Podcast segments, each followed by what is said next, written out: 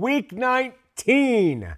And I'm coming to you, I'm going to bear a little bit of my soul, which I try to do because I think it's important that we have authentic expression with each other, right? I hope that's what you give me, and that's what I want to give you. When Moses asked God his name before he returned to Egypt to set God's people free, God says, Tell the people, I am that I am. Translated in Hebrew, that is the tetragrammaton, four consonants, YHWH, and that's translated to I am, meaning the self existent one is the one who's sending you, Moses. That's who you're talking to. When Jesus walked the earth, uh, he was in a great debate with the leaders of religion in his day, and it culminated in this exchange found in John 8:51. Jesus says, "Hey, verily, verily, I say unto you, if a man keeps my saying, he will never see death." Then the Jews said to him, "Now we know you have a devil. Abraham is dead, and the prophets, and thou sayest, if a man keep my saying, that he shall never taste death." Are you greater than our father Abraham, who is dead? And the prophets are dead, who thou makest yourself? And Jesus said, If I honor myself, my honor is nothing. It is my Father that honors me, of whom you say that he is your God. He said, Jesus said, Yet you have not known him, but I know him. And if I should say I know him not, I shall be a liar like you but I know him and I keep his sayings. And Jesus says, Your father Abraham rejoiced to see my day, and he saw it and was glad. I mean, this is radical stuff Jesus is saying to these religious leaders. And the Jews said to him, Thou art not yet 50 years old, and you have seen Abraham? Jesus said unto him, Verily, verily, I say unto you, before Abraham was, I am. Uh oh.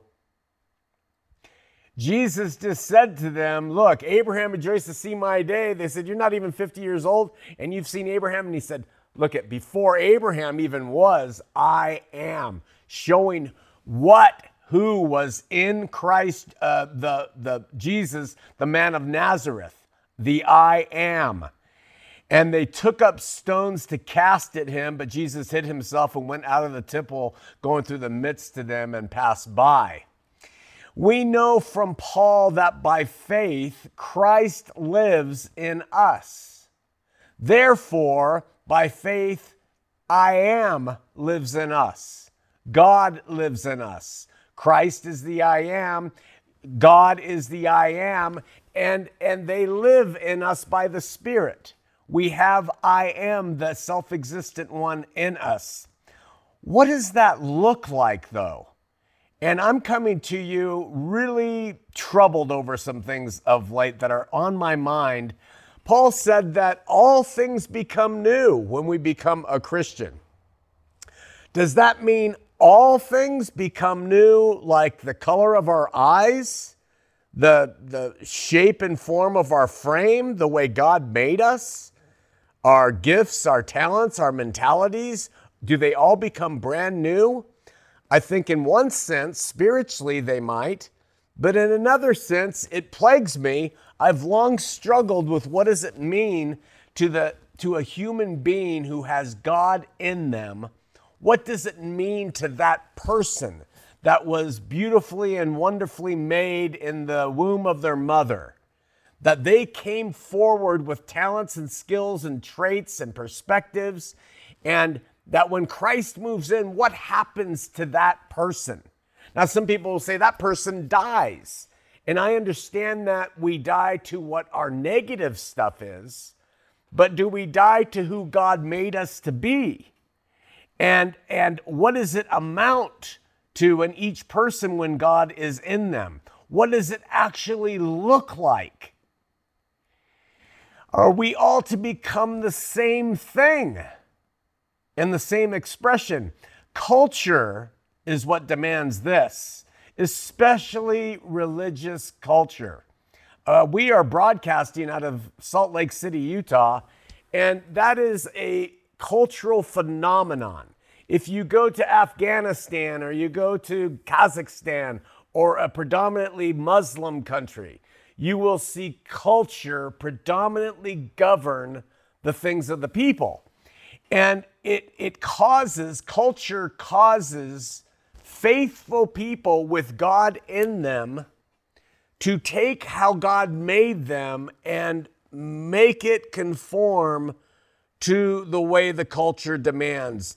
We see it in speech patterns, and we see it in lifestyles and interests, and sometimes in dress and diet, beards or no beard, uh, entertainments enjoyed.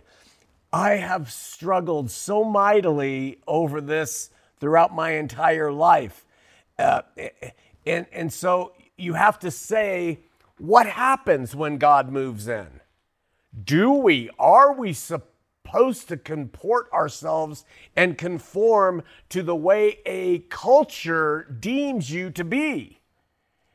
And, you know, uh, am I to assume that God wants that too? He wants um, a, a homogenous group. Or does he want heterogeneity where, you know, eh, you reach into the bag and you pull out a bunch of different things that are all suited to operate in different ways. And when we look at what, uh, what Paul talked about the body of Christ and how we're all different parts, it shows that uh, homogenous approach to cultural, religious culture is not what God wants. He has created us beautifully and wonderfully. And in the body of Christ, there are the eyes and the face and the hair and the, and the fingers and the arms and the legs and all the internal organs that cause that body to function in different ways. And because Paul likened the, the, the body of Christ, the believers in Christ, to a body, a physical person, we know that some things are not as popular as others. Some things aren't as beautiful as others. Paul goes and he makes the point that it's the unattractive things in the body that are more important. You know, the, the gray matter is not as nearly as attractive as a human face. But that gray matter keeps us thinking and moving and operating, right? So I'm confronted by this because culture drives me crazy, literally nuts. In other words, is the way God made you with I am in your heart supposed to reflect outwardly a certain expectation that He has? I realize that in our flesh dwells no good thing. But if God is dwelling in my flesh as the I am, Christ in me, am I to forfeit the uniqueness of personality, traits, interests, ways I like to spend my time, things that I enjoy, the people I like to relate to for a different community? Uh, you know, are we supposed to, as believers, all fit into this homogenous community? That's like all fitting into the blob. It's like a giant jellyfish. It's all the same matter, you know? Is that what we're supposed to do? Uh, to do? Um, because that is what most of Christianity in its different expressions does. It comports itself, the individual members, to the collective culture that it's a part of. The Mormons look like Mormons. Now, Catholics are a little bit different, there's a little more autonomy there. But generally speaking, you can tell somebody who sees themselves as a devout evangelical Christian in this world. You know it by several factors that they put forward to us. And so you can see that I'm, I'm animated by this and I'm tormented by the subject because I can't find, I'm, I'm bearing my heart to you, I can't find a cultural home in this world for myself um, as a believer. And it's not because I can't or won't, it's not because I can't conform, Um, I can. I did that as a Mormon.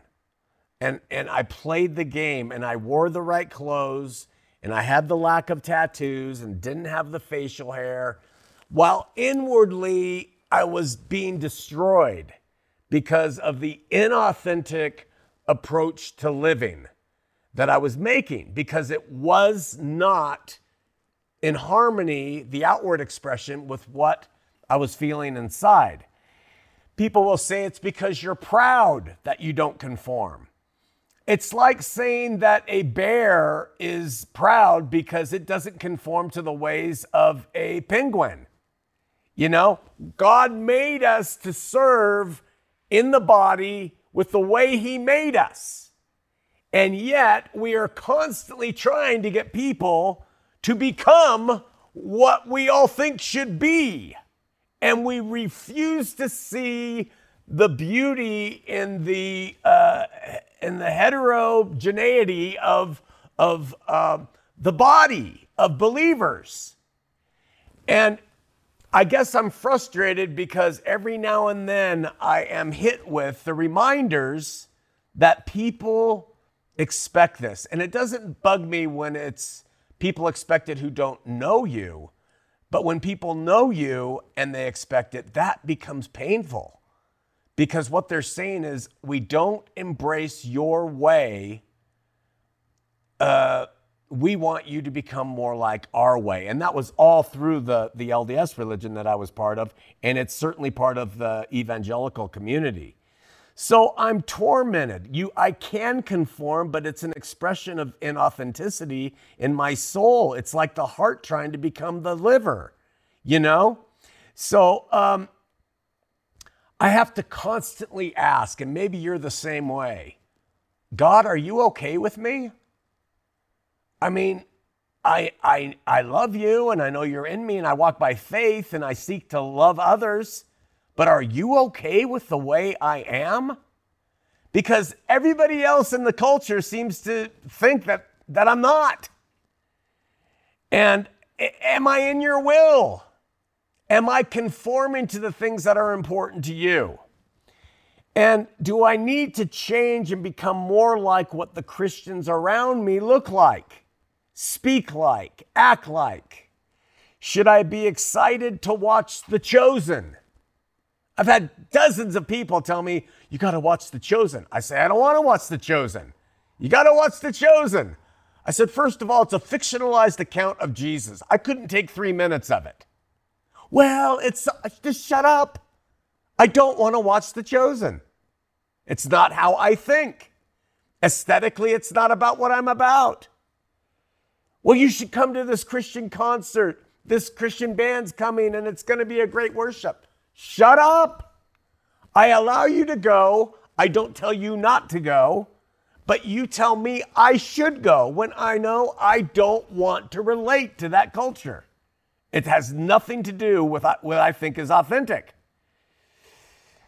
As a means to be authentic before God and man, which is my ultimate personal goal as a Christian, and which means to let my heart for God be expressed. My heart for God be expressed in what I do and say through my authentic self. I find myself having to constantly do several things. First, I have to, and I'm just speaking, hoping you, hoping that if you're like me, you can relate. I have to reject what I find unpalatable. And I have to reject it kindly and gently and openly, but reject it nonetheless. Years ago, uh, I was offered several different major opportunities to conform. They started when we did a television show that was popular here in the West, uh, Utah, Idaho, and other places. And, and um, I would get Christians and Mormons constantly focusing on me changing the way I look. Okay? It's been the source of my life since I was born. Change the way you look. My Mormon mother always wanted me to look a certain way. The Mormon members, the Christian members, Baptists, everybody constantly trying to dictate you need to do this. Okay? Now, I did that for a while as a Mormon, but now that I'm not, it still comes. They want you to look like they look. And I had to decide, you know, am I going to conform to that or not? And I said, I'm not going to conform to it because I'm going to be authentic and I want to reach people through a message that they deem and discern as true, not as being um, um, curated and, and culturally representable as true. True for me is straight out, no rehearsal, say it, don't do dubs, don't do retakes. If things get messed up, so what? If there's typos in the book, who gives a damn? We are going to just be what we are, and we're not going to try to make our presentation influence you in the sense of it being right and perfect. We want it just to be real, and that's been the way we've always done it. And so I had that onslaught of corrections constantly. They still come in, right? And then I was invited to be host our show on the in, on the largest Christian television uh, uh, distributor in the world, TBN, uh, Trinity Broadcast Network, out of Costa Mesa, California, and the literal owner founder, Paul, whatever his name was, he got his assistant to call me and say, "Hey, you want? We want you on TBN." And you know, hey, you start to see fame, and you start to see more money, and you start to see a huge audience, right? And once that audience sees what we're about, man, we are going to be set. I thought all that. And they told me how much it was going to be $4,000 a week and at that time, we're doing negative $4,000 a week. And, and I had to say, am I going to be about money? Am I going to be about pretense? How I look? When I get on TBN, are they going to make me do certain things so that I can be more presentable to the culture? Am I going to then petition people constantly, like TBN shows do, for support, for money, and make it about money? Or are we going to say no? We said no. We're not going to we're not going to exchange how we see the world because that's what the culture, as big of a culture as TBN says we should be, would dictate.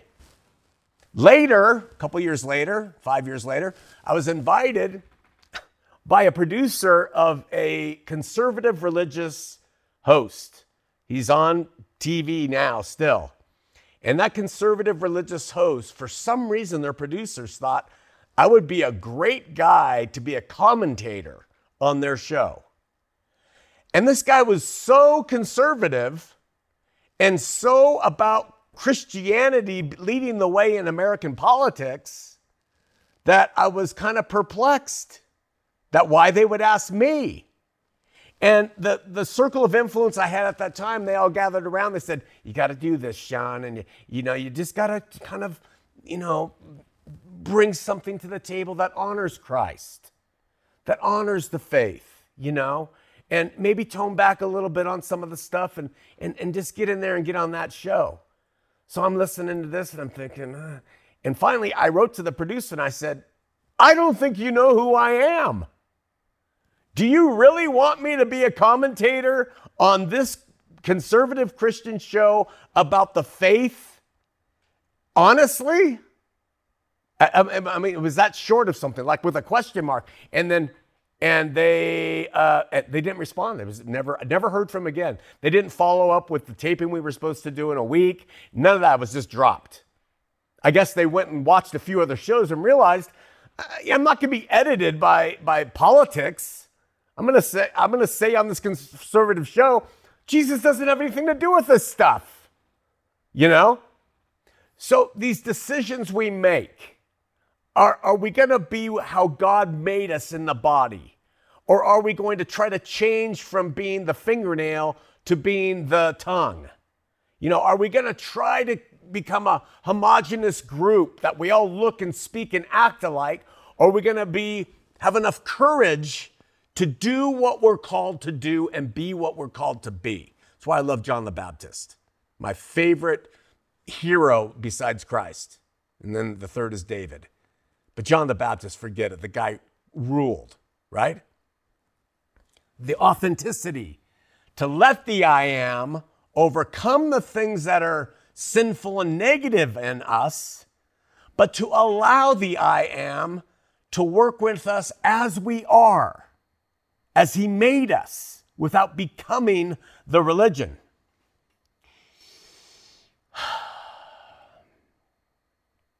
In order for me to survive emotionally, even psychologically, uh, as a believer, and to retain some dedication to truth and who God made me, I've had to come to see that I've had to learn to see all expressions of the faith as acceptable.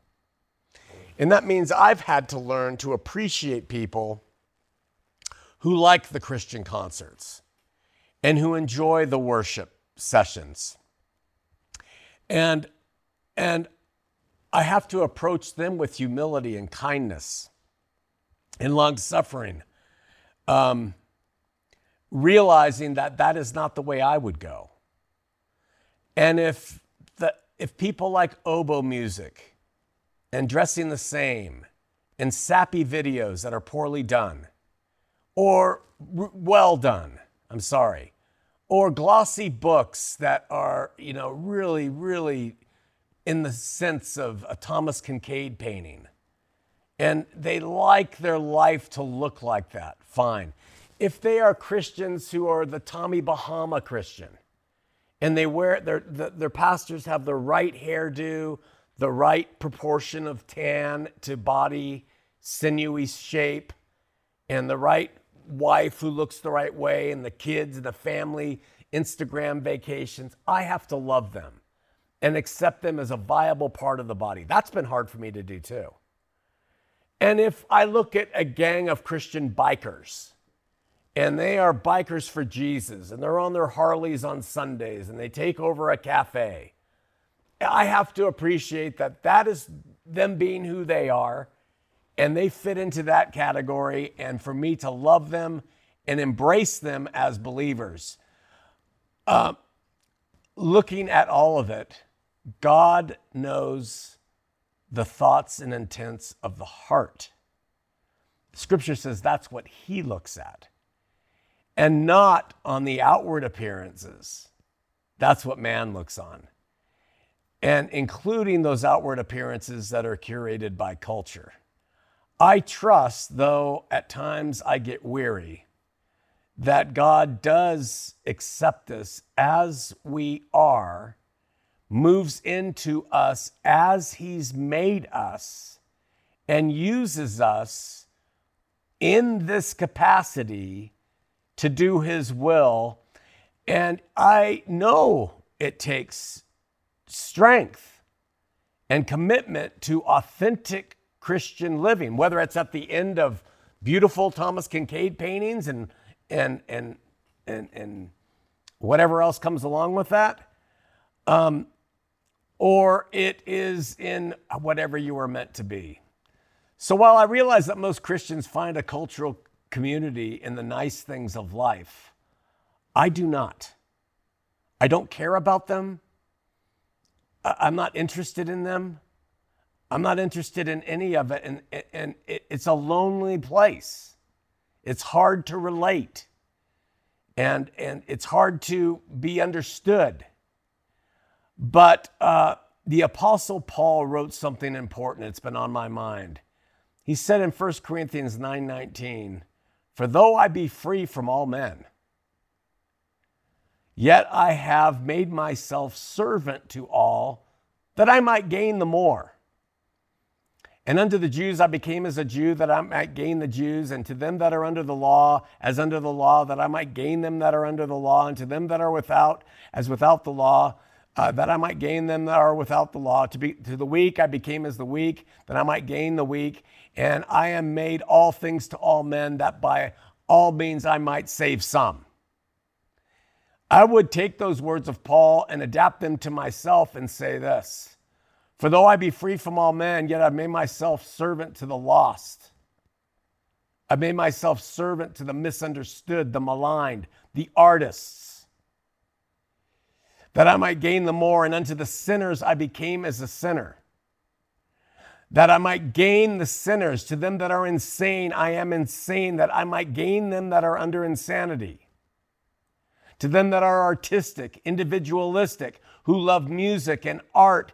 And uh, I do this so that I, I may gain them that are of the same mindset. To the weak, I expose my weaknesses. To the drunk, I have a drink. Whatever it might be in the lower echelons of life, I'm that body part and I can't do anything about it. Call me the large intestine. Do whatever you want, but that's my lot to reach people authentically with Christ who cannot relate to religious mindsets, to religious culture. We've recently announced a series of books. They're called the Don't Fuck With series. It's don't F dot dot K. So we're not rude enough in the in the books to uh, use the F word over and over because even among the, the lost, F words is known as being reprehensible. One of our more sensitive friends and, and family in the faith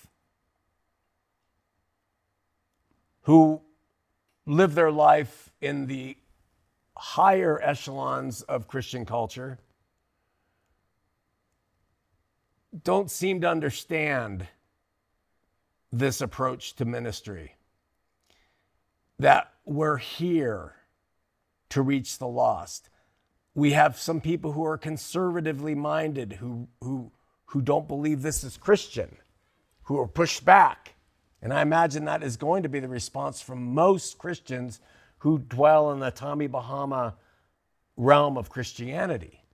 That's how they think, that's how they are. I don't blame them. They can do that.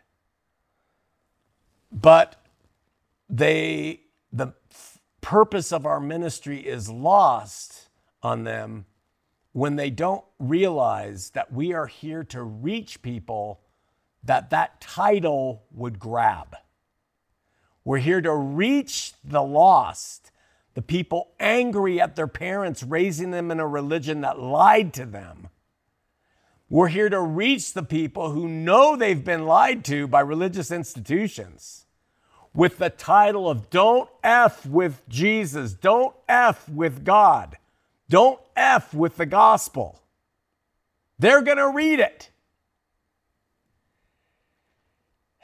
So we know it's not to please the mature believers in Christ. It's not to reach, uh, it's to reach into the world of deeply troubled people, our youth especially, in colleges who are being mocked for ever having been Christian, who are believing that there is no God, that we're all the product of slime being struck by lightning.